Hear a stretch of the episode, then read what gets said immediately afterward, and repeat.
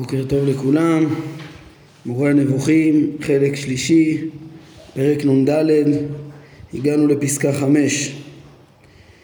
אומר הרמב"ם, לאחר כל מה שהקדמנו, שמע מה שנאמר. כן, מה זה לאחר מה שהקדמנו? הקדמנו, הרמב"ם לימד אותנו אה, משמעויות המונחים בפרק הקודם, חסד, משפט וצדקה, ובתחילת הפרק שלנו משמעויות המונח חוכמה. כל זה אה, כן, רק נחדד מה מה מה הרמב"ם מקדים ומה מה אה, לשם מה אנחנו צריכים את זה. אה, אמרנו שלשם הבנת האידיאל האנושי שמתואר בדברי אה, ירמיהו, כן, שם הוא אומר לא להתהלל בחוכמה, כן, אל יתהלל חכם בחוכמתו אלא השכל וידוע אותי. היינו צריכים להבין בעצם מה זה המונח חוכמה, כשהרמב"ם לימד שהוא מופיע בכתבי הקודש בארבע משמעויות, כן, אז מה אנחנו צריכים לקחת משם? אנחנו נראה ש... שחוכמה נאמר גם כן על שלמות המידות, כן, כמו שהוא הביא מבישישים חוכמה ו... וזקנה וחכם, כן, אז צריך לדעת איזה חוכמה היא לא התכלית, היא לא, כן, ויש גם את החוכמה של השכל וידוע אותי שהיא התכלית, כן, זה שתי המשמעות העיקריות שאנחנו צריכים לקחת. וחוץ מזה אני חושב שגם את שאר המשמעויות של החוכמה הרמב"ם לא הביא לחינם, כמו שהוא לימד אותנו בתחילת המורה, הוא לא ספר מילון שבא לתת לנו את כל המשמעויות לחינם, אלא סביר שמשהו הראה שיש גם כן חוכמה במשמעות של כישרון מעשי, כמו חכמי הלב שבמשכן, שבנו את המשכן, או, או תחכום לטוב או לרע, תחכום מעשי, כל הדברים האלו,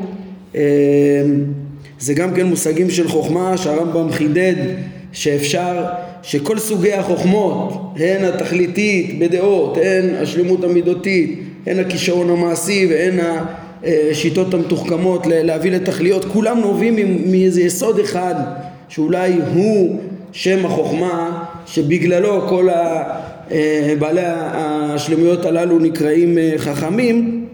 אותה נקודה תמציתית יכול להיות שהיא שם חוכמה, והיא גם כן אולי תהיה שייכת, אנחנו נראה לא, לאידיאל של השכל וידע אותי בסופו של דבר, או איך צריך להתנהג, כמו שאנחנו נראה בהמשך, כן, כי הרי הרמב"ם יסיים את, ה, את הפרק בדברי, בהדגשת דברי ירמיה, ש, שהשכל וידע אותי כולל להכיר את, את דרכי בעצם, את דרכי השם, כי אני השם עושה חסד, משפט וצדקה בארץ, כי באלה חפצתי גם מאיתכם. ממילא אם הקדוש ברוך הוא מנהיג את העולם בתחכום כזה, ואנחנו גם צריכים להתנהל ככה, בכזה תחכום שיוביל לשלמויות גם כן של פעולות בכל הבחינות. כן, בקיצור, אז הרמב"ם מקדים לנו את המושגים חוכמה וחסד משפט וצדקה. חסד משפט וצדקה זה בשביל השלב האחרון של הפרק שלנו, שכמו שאמרתי שבהם אנחנו צריכים להידמות בסופו של דבר. כן, אבל אולי נוסיף, כן, חוץ מהעניין הזה לגבי, ראינו בפרק שלנו בהקשר לבירור המונח חוכמה וסוגי החוכמה, כן, במשמעויות השונות שהזכרנו, אז, אז הרמב"ם מוזקק גם כן להבחין בין המושג אה, תורה לחוכמה, כן, וגם בתורה מצאנו שתי משמעויות, אה, ככה שהתורה היא, היא יכולה, כן, כשהיא מתקיימת במלוא שלמותה, כשאדם משיג אותה לאמיתתה, אה, אז באמת חוכמת התורה כוללת את החוכמה ואת החוכמה של, של, של אה, כן, המושכלות והשלמות המידותית וכו', כן, אבל לפעמים והרבה פעמים חוכמה, תורה נאמרת לעומת חוכמה, ואז תורה במובן המצומצם שלה זה רק האמנות והמצוות בלי חוכמה, בלי השכלה, כמו שהם מקבלים אותם בהתחלה, כן, אז גם הרמב"ם אומר שהרבה פעמים חכמים משתמשים במושג תורה במשמעות המצומצמת לעומת חוכמה, כן, ראיתי שפה בהרחבות, הרחבה לפסקה ארבע, מראים שגם הרמב"ם בעצמו השתמש בשימוש הזה הרבה פעמים, של תורה לעומת חוכמה, כן? כי באמת זה דבר נפוץ, המושג הזה שיש הרבה חכמי תורה ואנשים בתחילת הדרך, לפני שהשכילו את דעת השם לעומק, אז בעצם יש להם תורה, והרמב"ם הרבה פעמים מדבר, תראו כמה ציטוטים יש כאן ממשנה תורה, שהרמב"ם מבחין בין, בין תלמוד תורה לדברי חוכמה ו- ו- וכדומה. כן, שזה המשמעות המצומצמת, כן? ובהקשר הזה נזכרתי שגם בתחילת המורה, בהקדמה, אז הרמב"ם אמר שהחיבור שלו לא מיועד למי שלמד תורה במובן המצומצם, רק את התלמוד וההלכה וכדומה, את כל הדבר הקטון הזה, כן? כי החיבור מיועד למי שגם עסק בחוכמות, כן? והרמב"ם אומר, זה... כי האמת שהוא, שהוא כן מתאים ללומדי תורה, אבל ללומדי תורה לאמיתה, לאמיתתה, כן? זה ממש הביטוי שהרמב"ם מזכיר כאן בפסקה שלוש, שזה היודע את התורה לאמיתה, כן? מה שתרגם בזמנו על חריזי, על דרך האמת, דיברנו על זה בהקדמה, שמשם הרמב"ן לקח את הביטוי הזה וכו', אבל בעצם צריך לשים לב תמיד לה, לה, לה, להבחנה הזאת, כן? זו הבחנה יסודית שבעצם מבוארת היטב בפרק אצלנו, אנחנו נראה גם בהמשך הדברים בעזרת השם שהרמב"ם יבחין ויראה שחכמים ככה התבטאו ביחס למצוות, כן, חפצים שהמצוות לא שווים בחוכמה, לא ישבו ב, ב, ב, בחוכמה של השכל וידע אותי, כן, בחוכמה השלמה, כן, זה בעצם בכל המקומות האלו יש את התורה במובן המצומצם שיש בה רק את ה... ההלכה והמצוות והעשייה שהכל מתוך קבלה ובלי הבנה מעמיקה, בלי ודאות, בלי הוכחה, בלי העמקה בחוכמה. זה מושג תורה מסוים. זה, את המדרגה של המושג הזה פגשנו גם במשל הארמון בתחילת פרק נון א', בתחילת החתימה, שהרמב"ם אמר חד משמעית, כמו שהוא חוזר ואומר בהרבה מקומות, כן, עכשיו קופץ לי עוד מקום מפורסם, מאמר תחיית המתים של הרמב"ם, שהוא מחלק בין אה, אה, בעצם המדרגה של חכמי התורה התלמודיים שלא עסקו ביסודות האמונה ולא העמיקו בהם ולא בסתרי התורה בעצם, אה, שזה התורה המצומצמת, זה המושג תורה המצומצמת ש, שהיא בלי חוכמה, אה, והם היו, אם אתם זוכרים במשל הארמון, כאלה שמתקרבים, הולכים לכיוון המלך, אבל מחפשים את השער, עוד לא מצאו את השער של חומת הארמון, כן, כי הם עוד לא התחילו להיכנס לעומק דעת השם ולהידבק בו דרך הממד השכלי, שזה השער להיכנס למושב המלך, כן, אז זה רק ככה קצת מה שכבר ראינו, כן, מה שכבר ראינו ורק מקבילות קצת והרחבות לדבר הזה, למדנו, נסכם את מה היא משמעות המונח חוכמה ותורה שיכולה להיות גם כשהיא לא בשלמות בלי החוכמה, וחסד משמעת וצדקה. טוב, עכשיו לפני שאנחנו כן דיברנו על האידיאל הגדול שהפרק הזה ילמד אותנו ועל החידוש שהולך להיות בו בעניין ההבנה שה הידמות לבורא כוללת עשייה גם, שזה חלק מהאידיאל, אבל לא מיד אנחנו מגיעים לזה. ודווקא בגלל שלא מיד נגיע לזה, אנחנו נבין כמה שזה מחודש. זאת אומרת, דבר ראשון, עכשיו אנחנו נכנסים, כן, לאחר כל מה שהקדמנו, שמה מה שנאמר, הרמב"ם מלמד אותנו פה, כמו שאנחנו נראה, דווקא על האידיאל של השכל וידע אותי, כן, כמו שהוא, כמו שלמדו הפילוסופים וכמו שלמדו הנביאים וכמו שלמדו החכמים, כולם מדברים קודם כל רק על החוכמה ועם, ו, ו, ו, ו, ועל האידיאל של השגת השם המלאה, שלעומתה כל השלמויות האחרות הן אמצעיות בלבד, כן, ואחרי שנראה את, ה, את השלב הזה נבין את החידוש הגדול ואת ההבנה המדויקת גם כן של העניין של ההידמות גם במעשים, שזה גם, כן, החשיבות של העניין הזה. אז בואו ניכנס, כן? לאחר כל מה שהקדמנו, שמה מה שנאמר, אומר הרמב"ם. הפילוסופים הקדומים והמאוחרים הבהירו שהשלמויות המצויות לאדם, ארבעה מינים הם. ארבעה מיני שלמות, אדם יכול להשתלם בהם. כן, מה זה הפילוסופים הקדומים והמאוחרים? כמו שכותבים פה, כן, הקדומים כמובן זה היוונים, המאוחרים זה המוסלמים שהולכים ב- ב- ב- בעקבותיהם, כן, שהלכו בעקבותיהם ופרשו אותם בסמוך ל- לימיו של הרמב"ם, כן, יוונים כמו אפלטון ואריסטו, מוסלמים כמו אבן בג'ה ואלפרבי וכו', כן. אז הם אמרו פה דברים שהרמב"ם יראה לנו שהדברים האלה אמרו אותם גם הנביאים והחכמים בלשון תמציתית, כמו שרגיל הרמב"ם להתפעל ולחשוף ולהראות איך שחכמים באמירות קצרות קולעות קלעו למה שהפילוסופים קילו בהם ימים. כן, כן, מפורסם איך שהרמב"ם אומר את זה על האמרה של אל הקדוש ברוך הוא בעולמו אלא ד' אמות של הלכה בהקדמה למשנה, או שכל מעשיך היו לשם שמיים בשמונה פרקים, כן, פרק ה'. אבל בואו נראה את הדברים המופלאים פה, פה באמת דברים יפים מאוד. ארבע שלמויות יש לאדם, כן, הראשון והוא הנחות שבהם, והוא אשר בו מחלים אנשי העולם את ימיהם, הוא שלמות הקניין.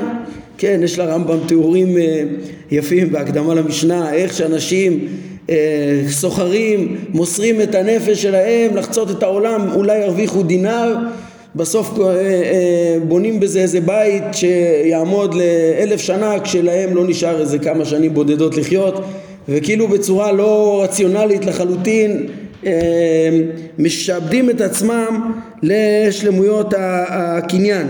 כן, כלומר, שלמות הקניין, כלומר הממון והבגדים והכלים והעבדים והקרקעות וכיוצא בהם שיש לאדם, כן, כיוצא בהם היום עם הרכבים ועם הזה, כל מה שאנשים, רוב בני אדם משעבדים את עצמם בשביל הקניין, רוב מה שהם מתעסקים, כן, והרמב"ם מוסיף פה שגם היותו של אדם מלך גדול הוא גם כן ממין זה. כן, גם אם אדם מקבל איזה מעמד אה, אה, של שלטון בעולם הזה וכדומה, אה, ממשל ו- ו- ו- וכדומה, זה לא, זה בעצם שייך לשלמות הקניין פה, כן, מה יש לו?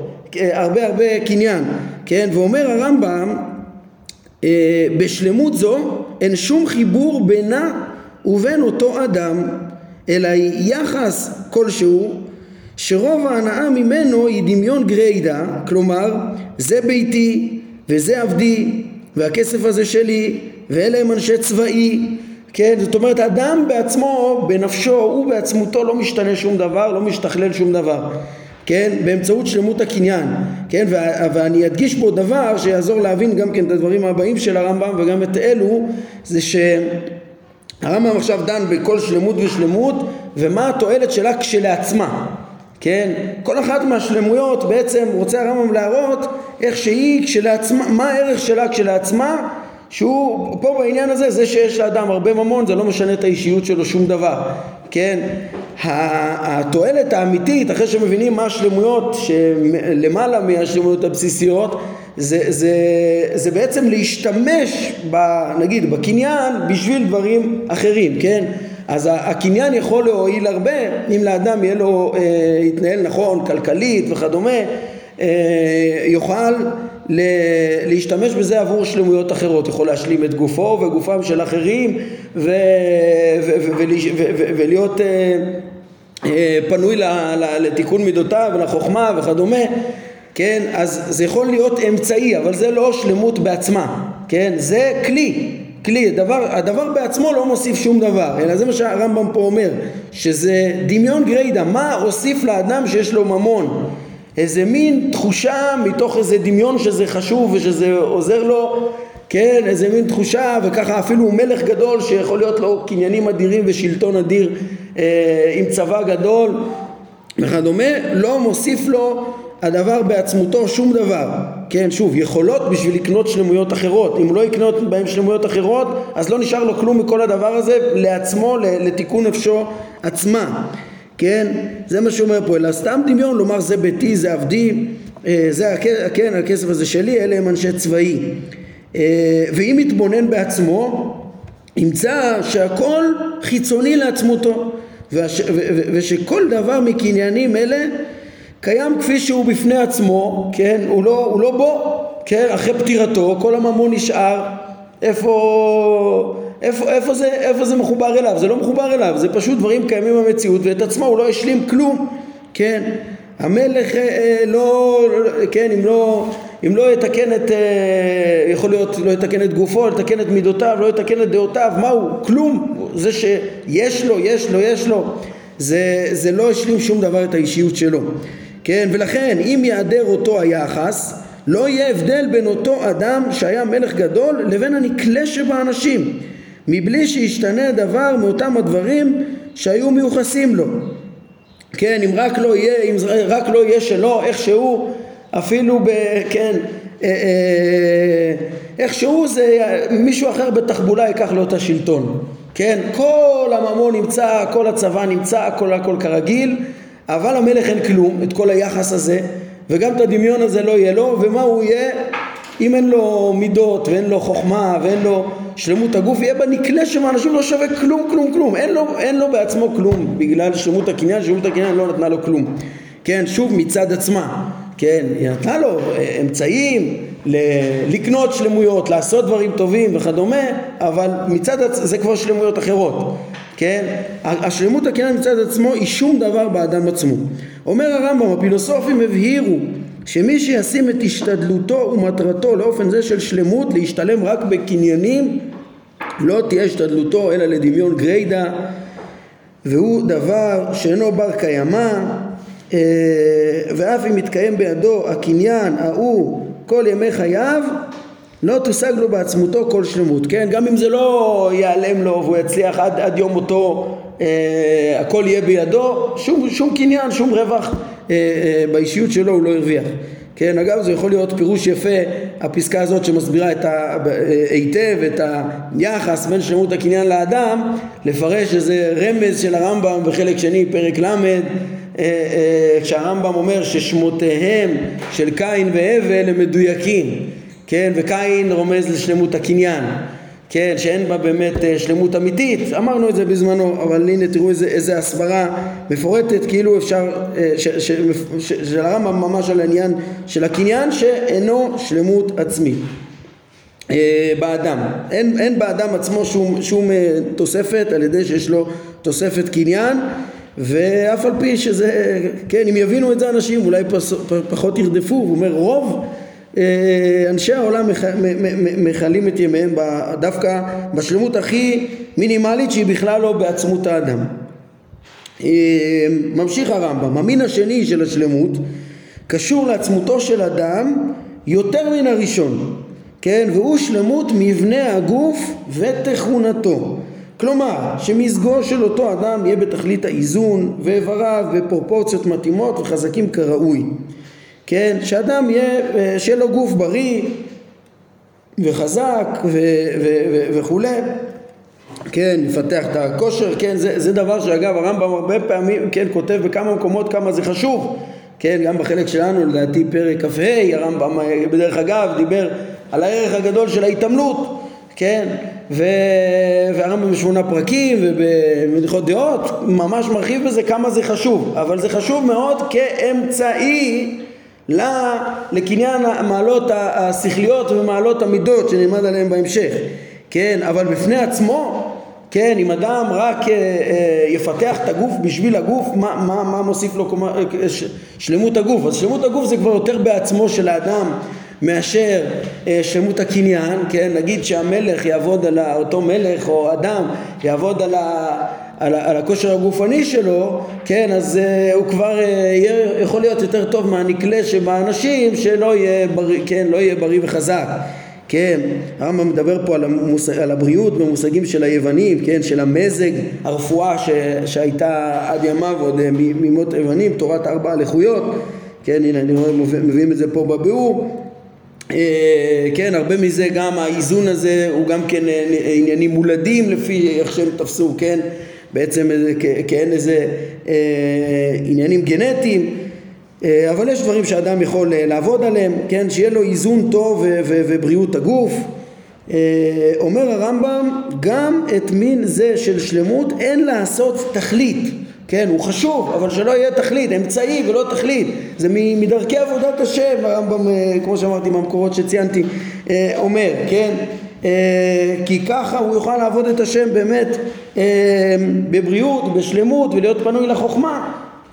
כן, אבל, אבל אין לעשות אותו תכלית, כי הוא שלמות גופנית, ואינו של האדם באשר הוא אדם, אלא באשר הוא בעל חיים, והוא שותף בזה לחיות הפחותות ביותר.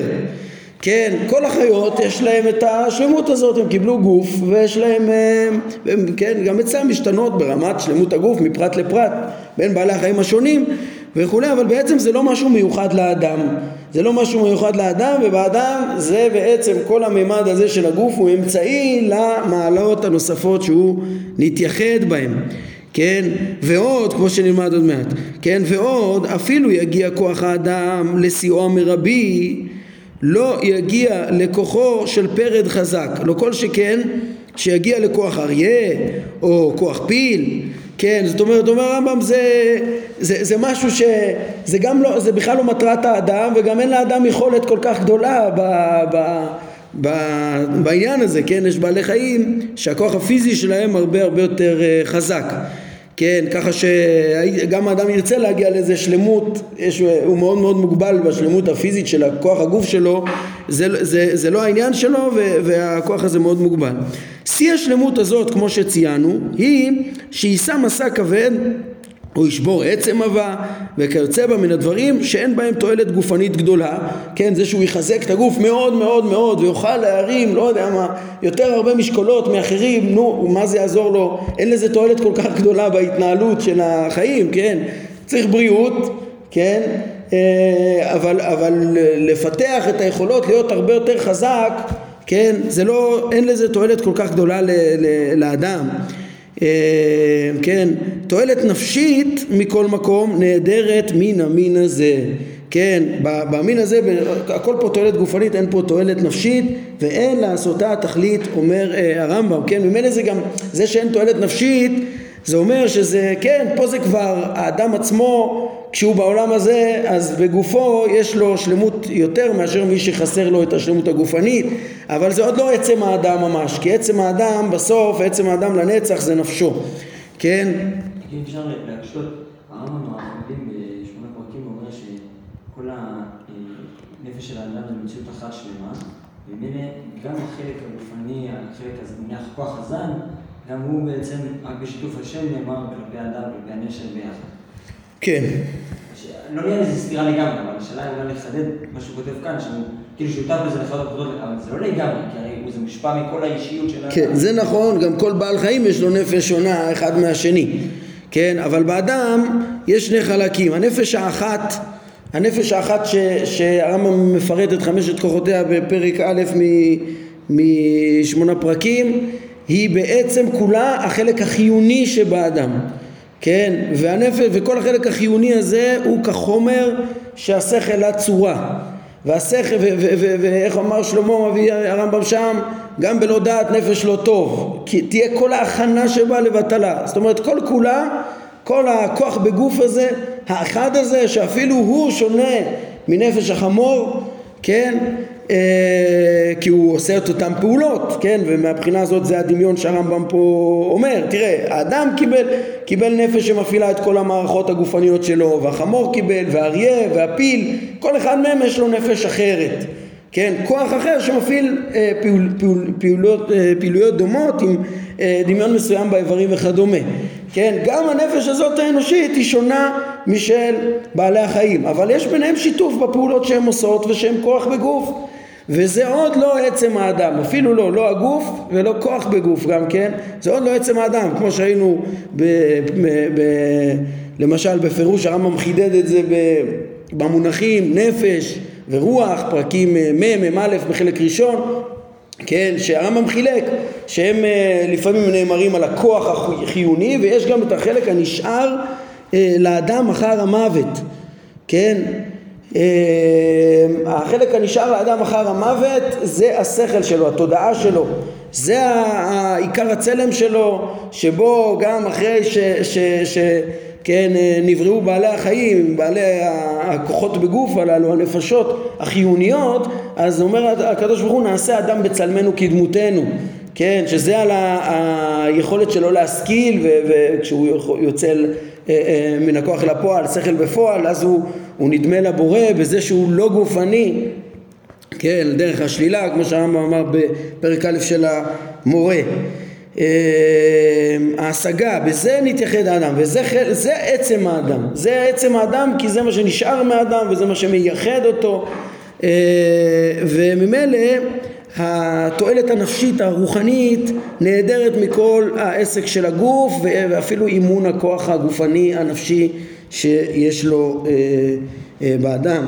כן, אגב פה בביאור הם מהירים שכן לכאורה דבר פשוט, שגם כל של, שלמות היופי ואסתטיקה, כן, זה כלול במה שהרמב"ם גם כן בשלמות הזאת, שלמות מבנה הגוף ותכונתו, כן, אה, כן, כל התועלות שיש בזה יכולות להיות רק תועלות גופניות וכדומה, אה, ולא תועלות אה, נפשיות, שוב בעצם הדברים, בכל, בכ, כמו שהרמב"ם אמר, אין לעשות את השלמות הזאת תכלית, כן, אין לעשות את השלמות הזאת תכלית, אלא אמצעי, אלא אמצעי ואמצעי להשגה, כן, כמו שהרמב"ם מלמד על כל מעשה חיי לשם שמיים וכו', ובסוף כן, כשהרמב"ם בא, שוב כמו שאני התחלתי להדגיש בשלמות הקודמת, כשהוא בא ואומר לנו מה העניין של כל שלמות בפני עצמה, זה לעשות אותה כתכלית מה היא נותנת לאדם.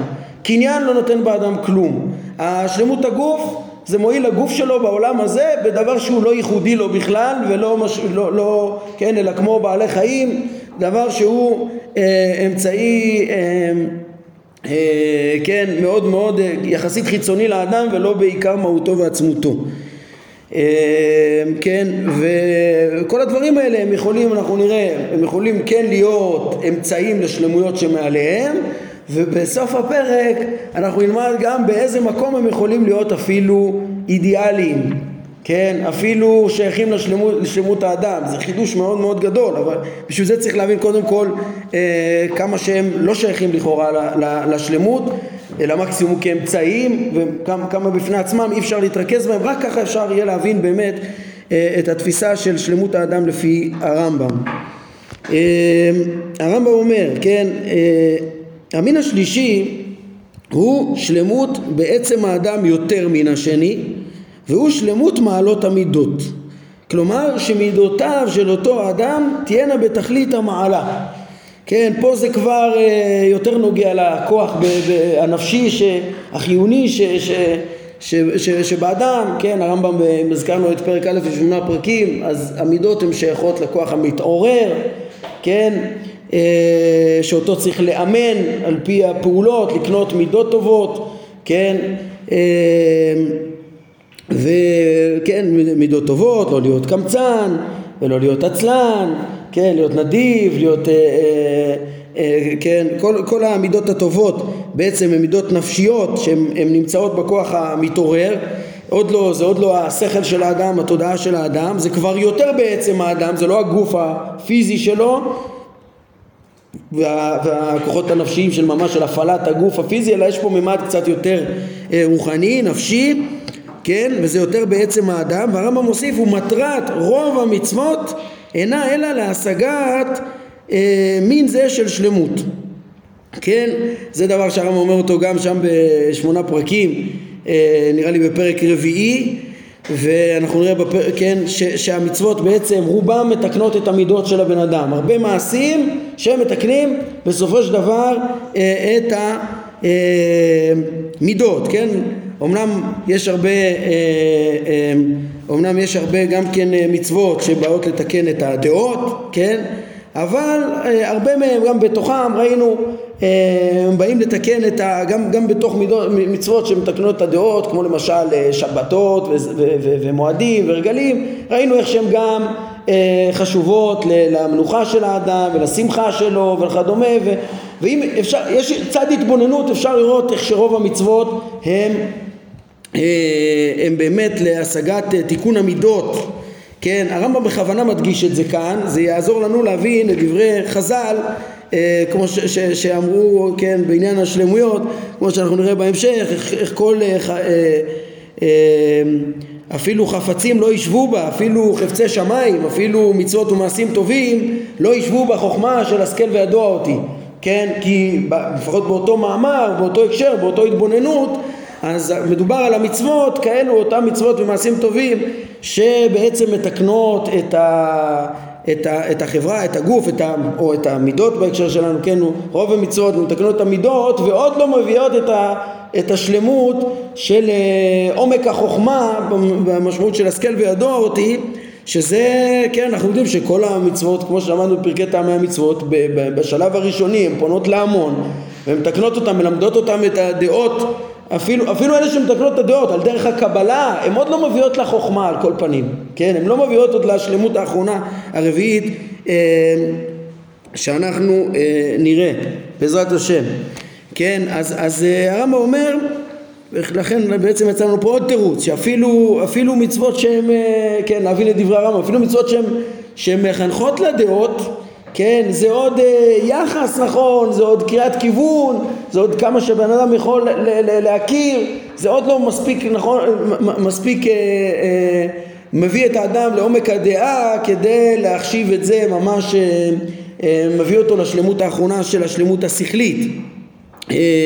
כן, זה לשוב אולי כאמצעי, אבל מה מצוות בפועל מקנות? זה עוד, עוד הסבר שאפשר להגיד פה. מה בפועל הן נותנות? לפני שקוני, שאדם מתאמץ ו- ו- וממשיך כדי להגיע לאהבה בכל לבבך, בכל נפשך, בכל מאודך, ולומד חוכמות ומכשיר את עצמו את כל ההכשרות כדי להכיר את החוכמה ולהשיג באמת את דעת השם, המצוות בעצמם, אותו רובד שפתחנו עליו בתחילת השיעור של המון החכמים, אנשי ההלכה וכדומה שעוד לא עוסקים בחוכמה, הם עוסקים בתורה ומצוות, אבל, אבל הם עוד לא מגיעים לשלמות של החוכמה, של ההשגה.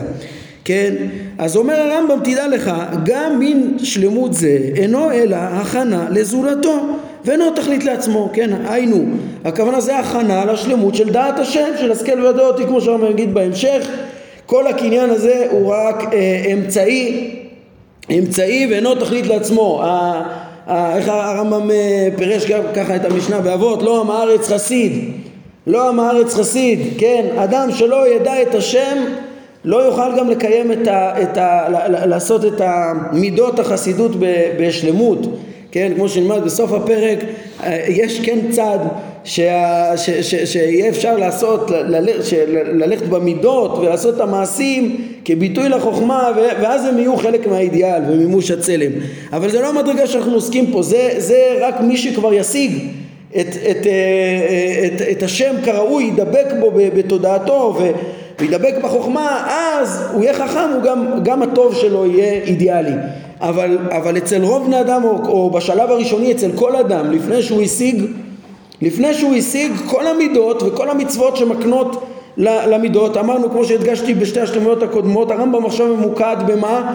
בשלמות כשלעצמה. מידות לפני שאדם הגיע להשגה, ולא רק כדי להשיג. כן, לא רק כדי להשיג, אלא מה?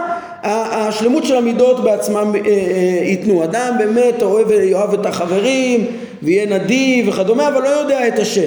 הוא יכול להיות מוסרי מאוד גם אצל אומות העולם, או גם אדם שלא מכיר את השם ולא שומר את מצוותיו, וזה איזה שלמות הוא יגיע, כן? אומר הרמב"ם, הוא לא הגיע לתכלית בכלל, וזה זה, זה, זה, כל, כל משהו, כל השלמות המידותית הזאת היא הכנה טובה, היא לא ענווה, היא לא אה, אה, יכולת להקשיב ככה לחכמים וללמוד חוכמה, אבל הוא עוד לא מיצה את העיקר הפוטנציאל שלו, הוא עוד עוסק בכוח המתעורר, בכוח הנפשי, הוא עוד לא הגיע לשלמות השכלית של דעת השם, כן, שהיא עיקר השלמות של האדם.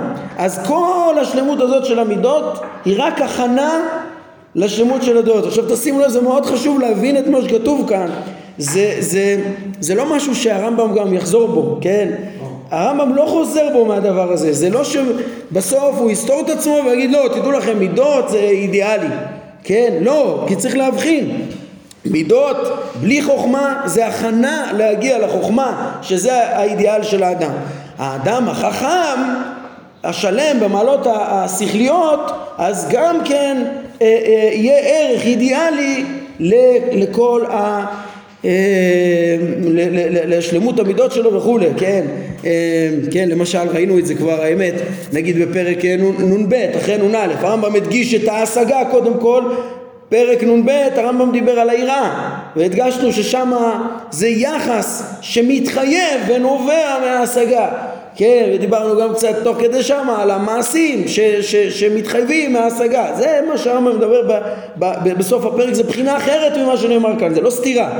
כן, כי שמה מדובר, כן, יכול להיות מי שבאמת יודע את מקומו, משיג את האמיתות, משיג את, את, את, את השם כפי היכולת ומייחדו, ומעשה בראשית ומעשה המרכבה, ויודע את מקומו, אז הוא חייב להתנהג ביראה מתמדת, כן, וחייב לקנות יחס כזה בנפש, זה חייב להיות, וזה נובע מ, מ, מ, מצורתו, מצלמו, מ, משלמותו, וזה זה האידיאל של, ה, של ההידמות, בסוף של מה אמור לנבוע מהידיעה, כן, כמו שאצל הבורא, אני השם, עושה חסד ושפט וצדק בארץ, זה השלב הבא שנלמד בפרק, כן, אבל זה לא סותר את השלב הזה, שמי שלא לא השיג עדיין, אז לא הגיע בכלל לתכלית, כן, והרמב"ם, כן. אני חושב בזמנו בלמ"ד שלוש.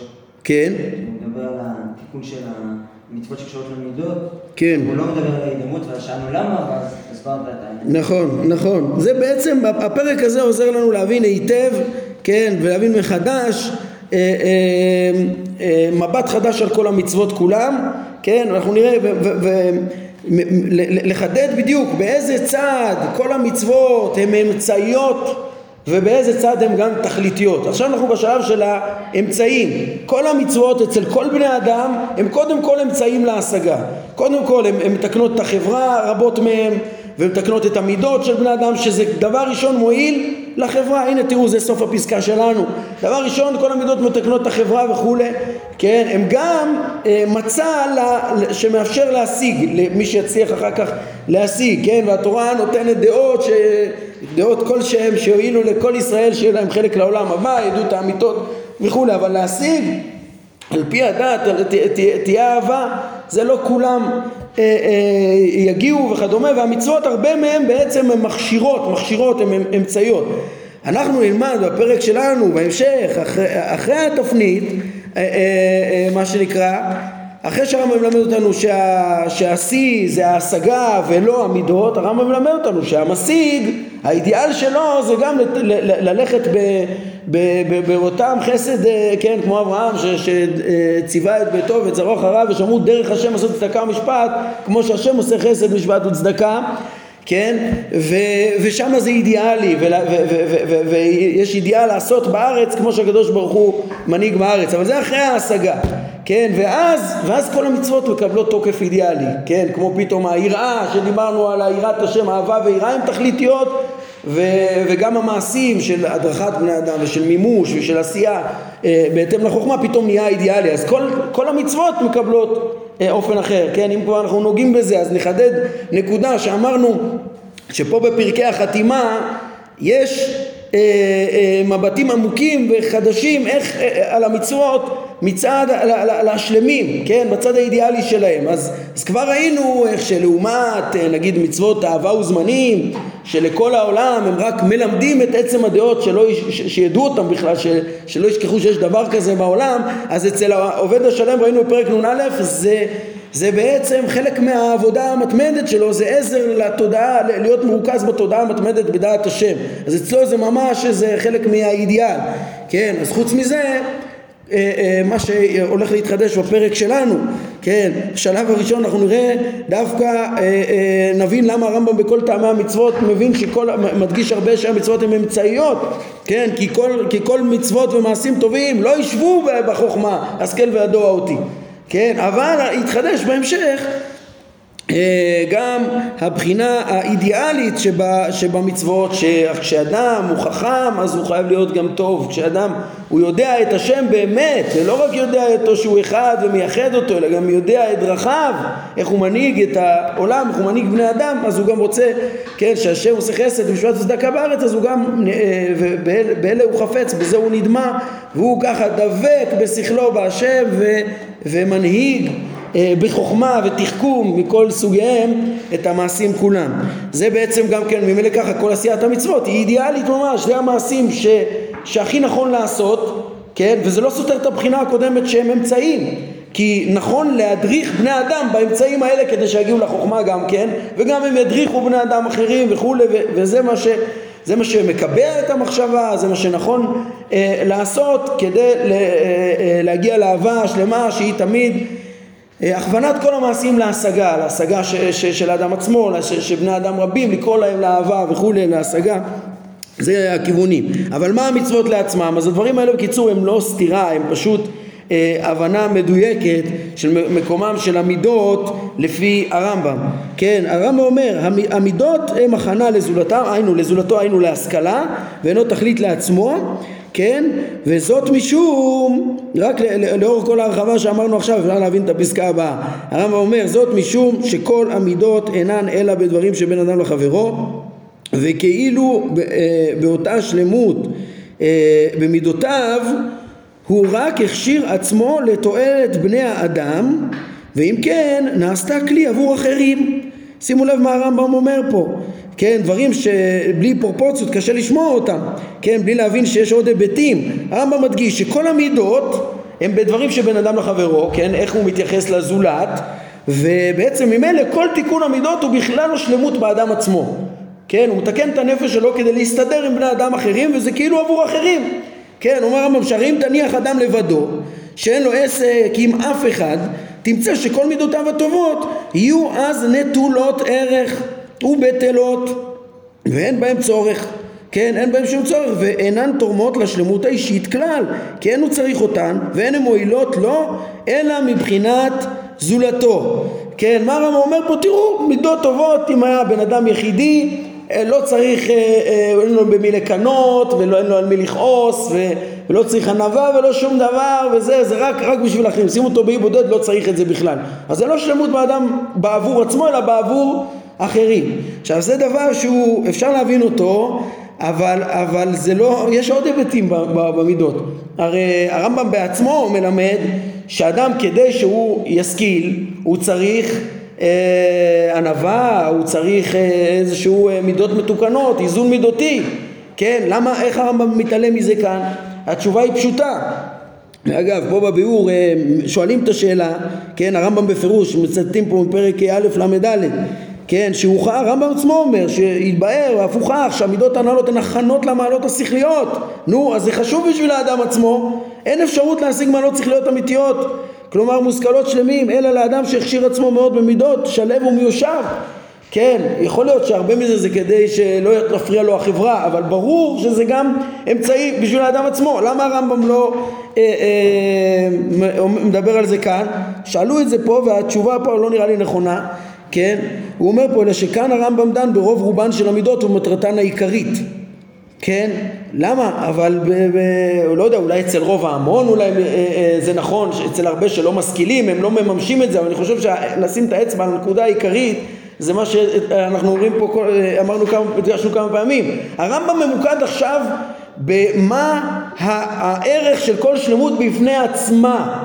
כן, ברור שהשלמויות יכולות להיות, לקבל ערך חדש כאמצעי לדבר אחר.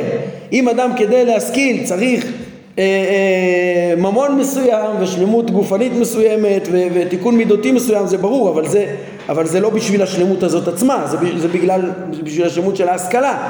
כן, אז הוא לא עוסק פה בשביל, העניין שנותנות המידות בעצמם, בעצם, כן, לא רק הכנה לדבר אחר, זה הרמב"ם אמר לנו, כן, זה הכנה ל, ל, ל, ל, להשגה, כן, הוא רמז את זה בהתחלה, זה הכנה לזולתו, אבל מה זה בעצמו? בעצמו זה לא נותן לאדם שום דבר, אלא להסתדר עם, עם בני אדם, ובעצם זה לא עצמי לו כעובדה, כי אם לא היה בני אדם אחרים, לא, לא נותן לו שום דבר, אלא שוב, זה יכול להיות אמצעי להשגה, לשלמות האחרונה.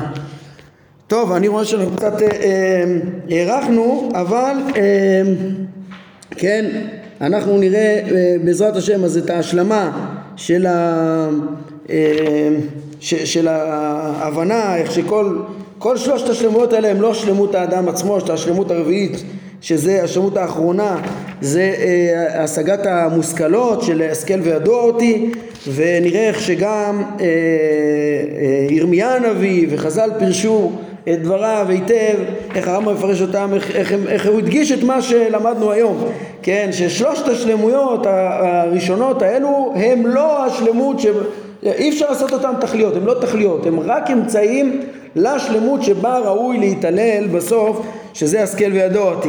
אנחנו נראה את הפסגה הזאת של השכל וידוע אותי ואחר כך נראה איך ממנה, ואחרי שמגיעים לאותה פסגה יש גם כן מקום אידיאלי למידות ולמעשים שנובעים ממנה, שבזה יחתם המורה.